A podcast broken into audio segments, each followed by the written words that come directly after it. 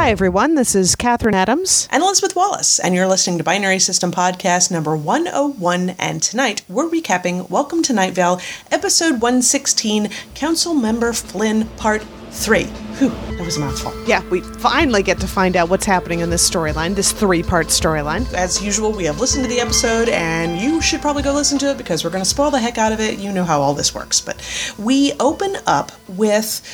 Council member Flynn, uh, Tamika Flynn, the newest member of the city council, talking about how she's really comfortable with this whole city council thing because Night Vale is crime free. Yeah, it's also running out of cash because there's just not enough money to pay for all this new police and militants and protection squads and whatever the heck else. And meanwhile, everything's closing down at what was it, six o'clock or maybe five o'clock? Yep. So the restaurants are all closed, you know, all of the clubs, the, any late night businesses, the people who work there are losing their jobs. So, yeah, crime, yeah, it's doing really good. Fiscally, not so good. Yeah, and the city council, who's of course on vacation because they not? But they sent a postcard from Michigan, and the gist of the postcard was like, "It sounds like everything's fine there. Maybe we just won't come back." Yeah, and Tamika responded with another postcard saying, Yeah, I've got this. You guys should probably stay away. Yeah. so, yeah, we're just hearing that and going, Oh, I know they're usually useless, but damn. Come on, Tamika. So they went on vacation by themselves. So are them and the Night Vale station management are they just not a thing anymore? Are they completely done? Apparently so. There was Oh. literally no mention made of station management this entire time, so Oh, no longer a concern for them. No. But we also found out the results of that autopsy that Cecil didn't want to tell us last time, which I call foul on that one because it was dramatic, but I don't. It, did it really need to be sort of left as a cliffhanger bit of information? I didn't think so. No, well, it was this was the autopsy on the bodies that were found at the Green Market that were supposedly uh, Tristan and his daughter Camilla, but. The autopsy showed that the bodies weren't burned. Uh, They were wearing 19th century dress, and apparently they died by being pecked to death by birds. Right. So the f- idea that they died in a fire seems a little odd, but more on that later. We also found out, as long as we're talking about corpses and bones and autopsies and everything, several bodies that have been devoured by librarians have, of course, come into the coroner's office. Interestingly, librarians only eat bones and ligaments, they don't eat skin and flesh, so they kind of look like collapsed puppets when you get them. Which actually makes the coroner very happy because she's now got lots more room in her office because it's easier to fold those bodies up and put them away. So she's added a tetherball pole in her office now, which is a lovely bit of random info right there. Yeah, sure. And then, of course, my mind is like, what did you make the tether ball out of? Never mind. I don't want to know. I don't want to know. I don't want to know.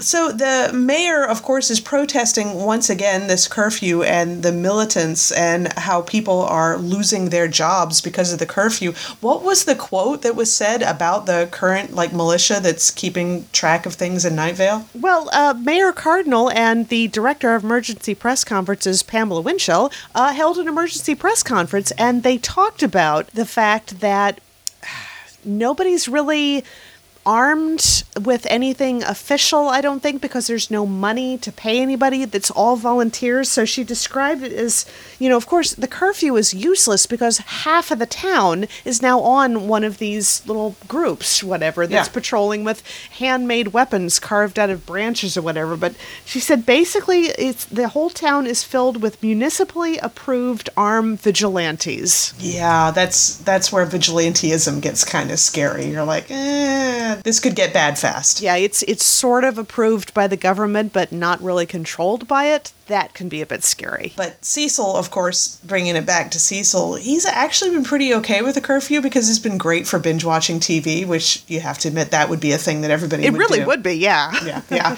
and he's really excited for the newest season of this documentary that he loves, Stranger Things. And I'm like, oh, aren't we all? Can't wait. but he admits that he and Carlos are getting a little stir crazy because they can't get out and do anything. Yeah, Cecil and Carlos pretty much can only play so many games of naked Uno.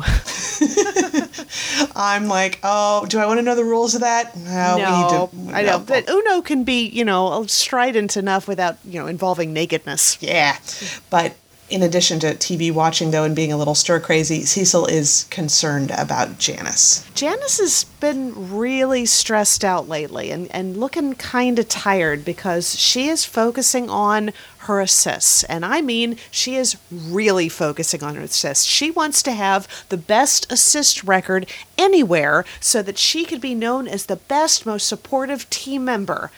But she passes to her team members and they don't always make the shot or successfully make the shot, even when she's screaming at them to make the shot. So And she is the team captain, so uh, she wants to be the most supportive person, but she's just getting angry at everybody. She even yelled at Steve Carlsberg. she's never gotten mad at Steve that I know of, that Cecil's No. talked about anyway. No.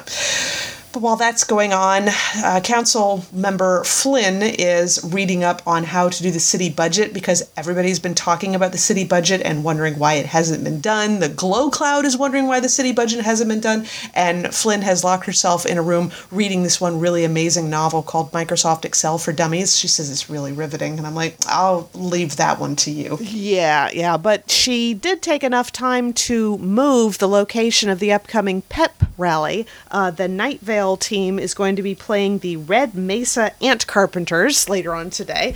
Uh, and Tamika thought that it would be better to move it out of the high school and into the Night Vale Armory, which, okay, more Fine. safety, sure, fine, yeah, whatever. I suppose. Yeah, and she insisted that everybody show up and that they stand about two feet apart from each other and bring weapons and things to defend themselves with. And I'm like, I could see this getting bad.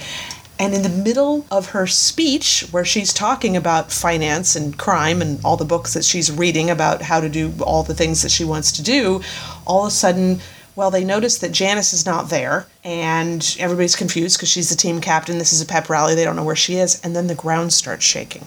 and dust is filling the whole auditorium. And Cecil decides to just take everybody to the weather so he can find out what's going on and find out what happened to Janice. And we really liked the weather. I liked the weather very much. I even looked up the lyrics, and they're so much fun, and the tune was so bouncy, and it was this odd combination of like old time rock and pop, and maybe a little bit of like a jazz singer in a club or something like that. Yeah. s- the chorus is I can see it in their eyes. They're coming for you, honey. Painted faces, sharpened knives. Do you think it's funny? If you dress it up, you'll have to break it in, but you never look better than when you wear your animal skin.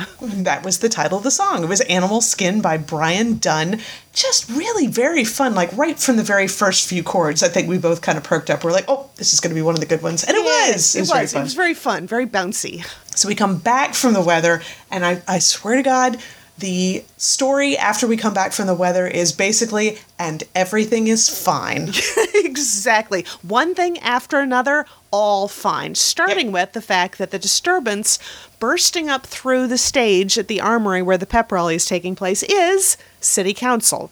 Because they were on vacation and their flight was kind of delayed and they didn't have a drink service, whatever, on board. So they decided to take the longer route and just, I don't know, claw their way through the earth or something. Apparently, I guess, but they immediately show up and they have tied up and bound and presented to the sheriff Tristan and Camilla, who did not die. They were committing insurance fraud by faking their deaths. Yep, that was it. And also, the city council dropped a six inch stack of paper in front of Tamika like a mic drop and said, and we created the budget.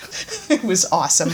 and also, Janice arrived. She was late because she'd been practicing so hard. And she realizes that, you know, you can't measure leadership. And she talks about how everybody has to, you know, work at their own skill sets and everybody needs to come together. And it was a very inspiring thing about how she wants to do better and not just with assists, but like be a better leader for the team. It was also, I mean, she was talking about how she was so focused on assist because she wanted to lead everybody, but and she wanted to be unselfish. I always thought that was very funny. Is of course in sports you're always talking about making the most goals. And here she is laser focused on those assists because she wants to be helpful. But she said, and I loved how she phrased it, that just measuring one stat in particular is inherently selfish. You, know, you mm-hmm. can't you can't focus on something like that, and it sort of makes me think about I don't know current events and current leadership and people trying to focus on statistics that don't matter so that they can prove that they're winning something. Yep.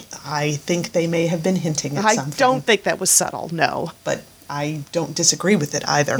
But moving right along, Councilmember Flynn also gets up there and just says, Look, I'm really new at all of this, and I want the best for everybody, and I want everybody to be safe, and that's my goal, and I'm going to work at that, and I'm going to learn and grow as I'm doing it. Like, seriously, everything, is fine. Yeah, Mayor Cardinal even complimented Tamika and said, "You are doing a great job." I'm like, what? Mayor Cardinal gave her a hug. I mean, seriously, everything is fine.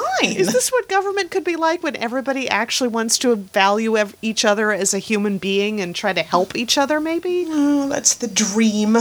But uh, they had they did have a nice quote at one point, and I forget who it was who said that. I think it was actually Mayor Cardinal when she was complimenting Tamika Flynn. She said, "Patience is bitter, but its fruit is mad sweet." And I'm like, oh, t-shirt moment. I also like this one with Tamika talking about how hard it was to to try to I don't know, she says she's very good at fighting. That's what she's really good at it, but you can't really fight crime individually when you're in government because it's all paperwork and budgets and all that stuff. And she said government is invasive and stupid and slow. I'm like, well, that's another t-shirt moment Yeah. if ever there was one. yeah, seriously, right now, that's I absolutely believe that. Mm-hmm. But they are keeping the buildings painted blood red in the town because they say they're as intimidating AF. They even said it like that. they even wanted to change the slogan of Night Vale to intimidating AF, but Tamika voted down because she's like, baby steps.